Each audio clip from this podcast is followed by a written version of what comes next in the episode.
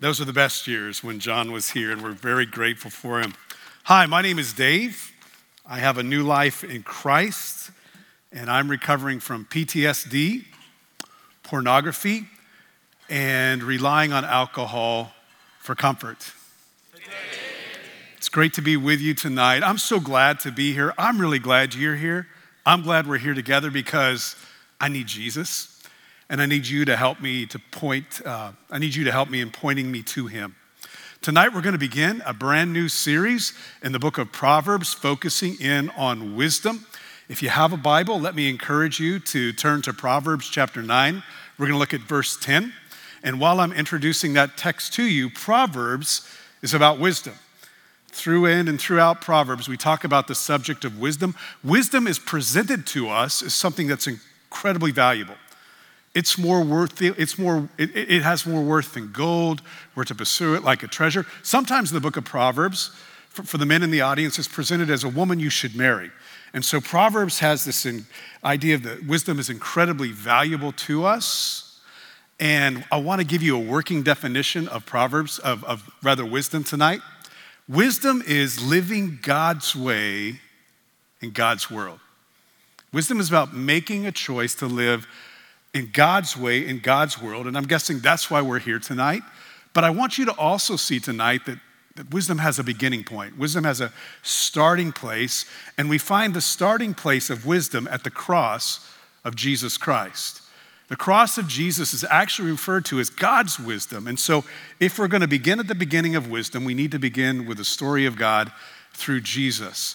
And in order to do that, I want to take you to, uh, let me read Proverbs 9 10, and then we'll jump into uh, another, another book um, in the New Testament.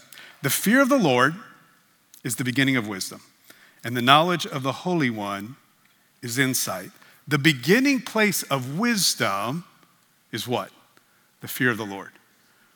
I don't know about you, but is there anybody else in the room tonight that that makes a little bit uncomfortable? Uh, oh, the fear. fear. Fear is a four letter word in our culture. And uh, maybe you're like me, you struggle with fear in an unhealthy way. Maybe you're even here at Regen because you are seeking to recover from fear.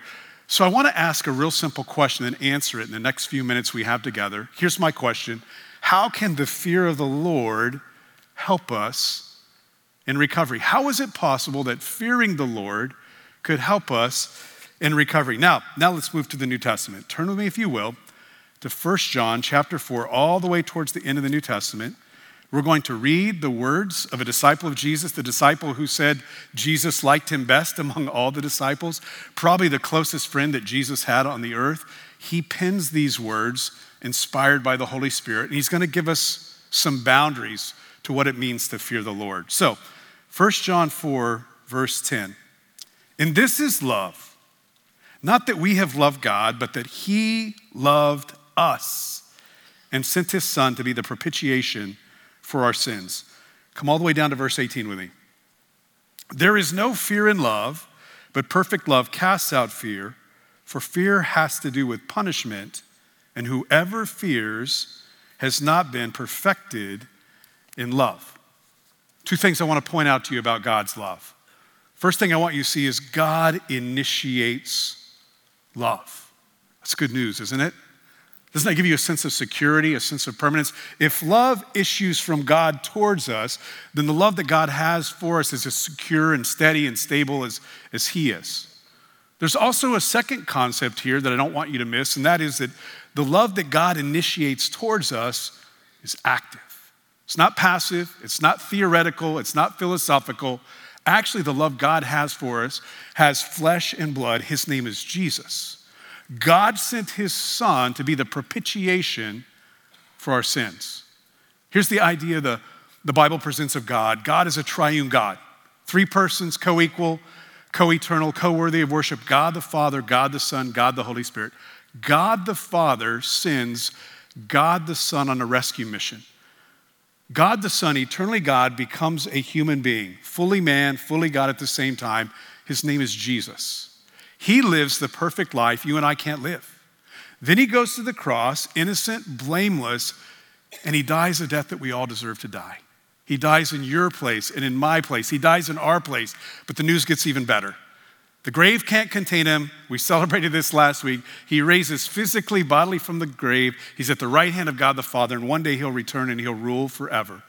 And what this text is telling us is that Jesus is the propitiation for our sins. One of the things that Jesus achieves on the cross is he receives on his person the wrath that you and I deserve because of our sin.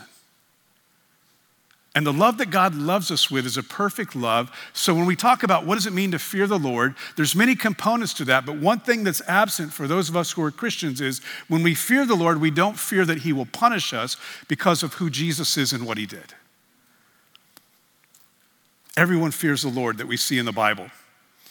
Everyone does. Even this very John, who is Jesus' closest friend on the earth, when he sees Jesus in the book of Revelation, in his full glory, in his resurrected state, he falls to the ground. He says, It's a dead man. To be in the presence of God is to be in a terrifying place because God is completely perfect. You and I aren't. God is, has absolute power. You and I are not. We're powerless. So to be in the presence of God is, a, is an awe inspiring, trembling experience.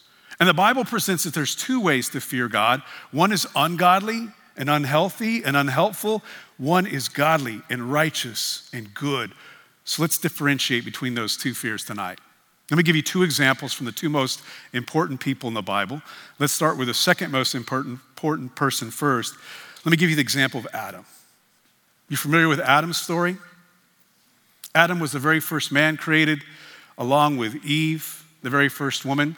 Adam was created in paradise. He was in perfect relationship with God, enjoying intimate fellowship with God. And Adam and Eve do the very thing, the only thing God tells them not to do, and they sin. And they rebel. And their eyes are opened to what they've done. Adam is suddenly afraid of God. What does he do? He runs and hides. He actually attempts to cover up the vulnerability of his nakedness before God. And so we see Adam responding in fear to God in a very unhealthy way. Adam fears punishment and he runs from God in self preservation, which leads to his slavery. And you and I inherit the sin and the slavery to sin through our father Adam. How will you respond to fear in God? Now, let me give you a good example, the best example that there is. Let's look at what Jesus does in the very same circumstance. Jesus is innocent. Jesus is fully pleasing to God the Father, and yet we find Jesus the night before his execution in a garden, just like Adam.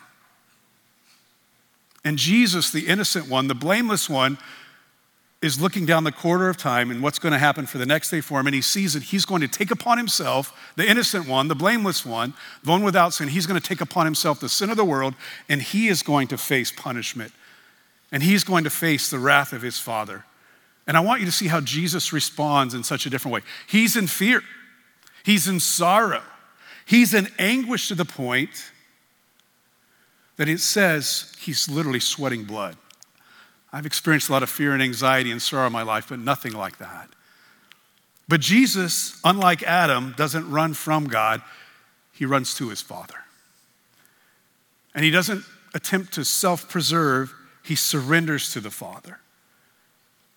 And his surrender to the Father and going to the cross in our place and bearing upon himself the wrath of God for you and for me leads to our freedom. Jesus prays in that vulnerable moment to the Father, Not my will, but yours be done. We all fear God. Some of us tonight are fearing God in an unhealthy way, facing God with our sin and our suffering and our brokenness, much like Adam. We run from God and we seek to preserve ourselves and we hide away. But I want you to see something about Jesus. Jesus isn't merely our example, He is that but he's much more. Jesus isn't just a model for us, he is the means by which you and I can run to God. Even as we fear God and respect God and tremble at the sight of God, you and I can run to God with our sin and our suffering because of who Jesus is and what Jesus did. We run to God in fear, but in our fear, we don't fear being punished. We see a God who loves us and he accepts us and he's pleased with us because of the person and work of Jesus. Here's the question we began with tonight How can the fear of the Lord help us in our recovery? How can we have biblical wisdom as we think about our sin and our suffering? Here's my answer to this question The fear of the Lord compels us to run to God with our sin and our suffering. To rightfully fear the Lord, to fear the Lord in a healthy way, means we don't run from Him as we sin and as we suffer, but instead we run to Him, knowing that because of Jesus, He accepts us and He's not going to punish us. Where are you tonight? As I shared earlier, I've been recovering from PTSD, and my most recent level of trauma had to do with my youngest of four daughters, Jillian. Four years ago, Jillian, at 20 years of age, was diagnosed with stage four cancer. And I remember Karen and I getting the news from her doctor early in the morning. Jillian was still asleep upstairs. We, we went into her room, we woke her up. She had that terrified look on her face, like, What did I do? And I kind of want to say, Well, why, why don't you tell us? But I didn't do that. We said to her, Honey, you have cancer. The day before, she had bought an old Volkswagen Passat, and she just began to cry. And she said, But I just bought a car. I got to be candid with you. I was afraid. I was afraid we might lose her. I was afraid of all that she was going to have to suffer in order to get better. I was afraid that we weren't going to have the financial resources that we needed to be able to provide for her the best care. But you know what I was afraid of the most? I was afraid of God. I was afraid that God was punishing me in my suffering for my sin. And I had a very specific sin in mind. Two years prior to this experience with Jillian, I was a part of one of the most epic church failures in modern history. I was a part of a dysfunctional leadership team that caused a lot of people a lot of hurt and anguish. It caused other churches to suffer, and I believe we damaged the reputation of Jesus and I began to connect the dots. I was struggling with the thought that God was punishing my daughter because of my sin and my foolishness, and I had a decision to make. Was I going to run away from God like Adam and hide?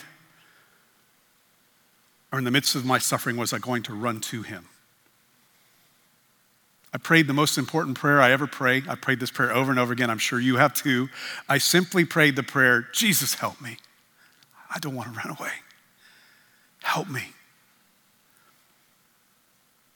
I chose the path of wisdom, which means I had to perceive my situation from the perspective of the cross. And according to the cross of Jesus, God wasn't punishing me because Jesus bore the wrath of God entirely for all the sin I would ever commit.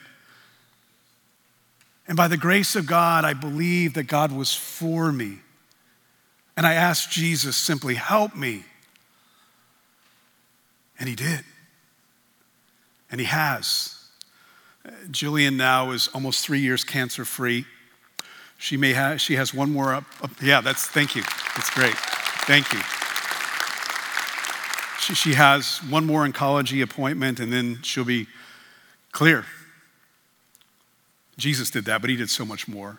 He did more important things. Here's what he did He made a way for me to run to God in my suffering and I'm growing in my ability to trust God.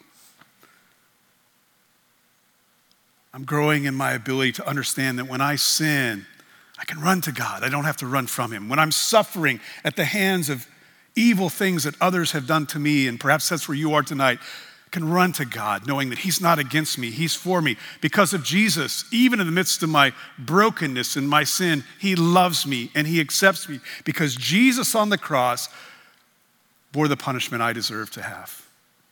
How about you? What are we going to do with this truth? I want to encourage you tonight to do things, two things that are in our steps. First thing I want you to do is I want you to repent. If you're a follower of Jesus tonight, I want you to repent of your sin. I want you to repent for believing Satan's lies about you. To repent simply means that you have heartfelt sorrow and you renounce your sin and you renounce believing lies. And I want you to repent means to turn from going one direction into the opposite. I want you to repent from your sin and I want you to run to God in Jesus. Trust Jesus. That's step three in our steps. Christian, will you do that tonight? Will you run to God with your sin and your suffering, trusting that Jesus is there to help you? If you're not a Christian tonight, I am so glad you're here. So thankful that you've come. I want to let you know tonight, though, because I love you and care for you, that your fear is a slightly different fear. Apart from Jesus, you're one breath away from experiencing the full wrath of God. That's the bad news. Here's the great news. But God extends his love to you. God is initiating his love towards you. God has given a love towards you that's an action that's specific. God has made a way for you to come to him with your sin, to be forgiven, to be freed. Why not tonight? Why not turn to him tonight? Why not stop your running away from him like Adam and turn and trust him in the name of Jesus and experience the righteousness that Jesus has? once and for all. So glad you're here tonight. I want to encourage you, if you want to come to know Jesus, to talk to anyone in the room tonight and someone can help you. Find a leader, find someone wearing a Regen name tag, and they'd be more than happy to tell you how to know Jesus. I'm so glad to be with you tonight. I need Jesus. I need you to help me point me to Jesus, and I want to help you. I'm going to invite Margaret to come up now, and she's going to tell the story of her new life in Christ. Margaret?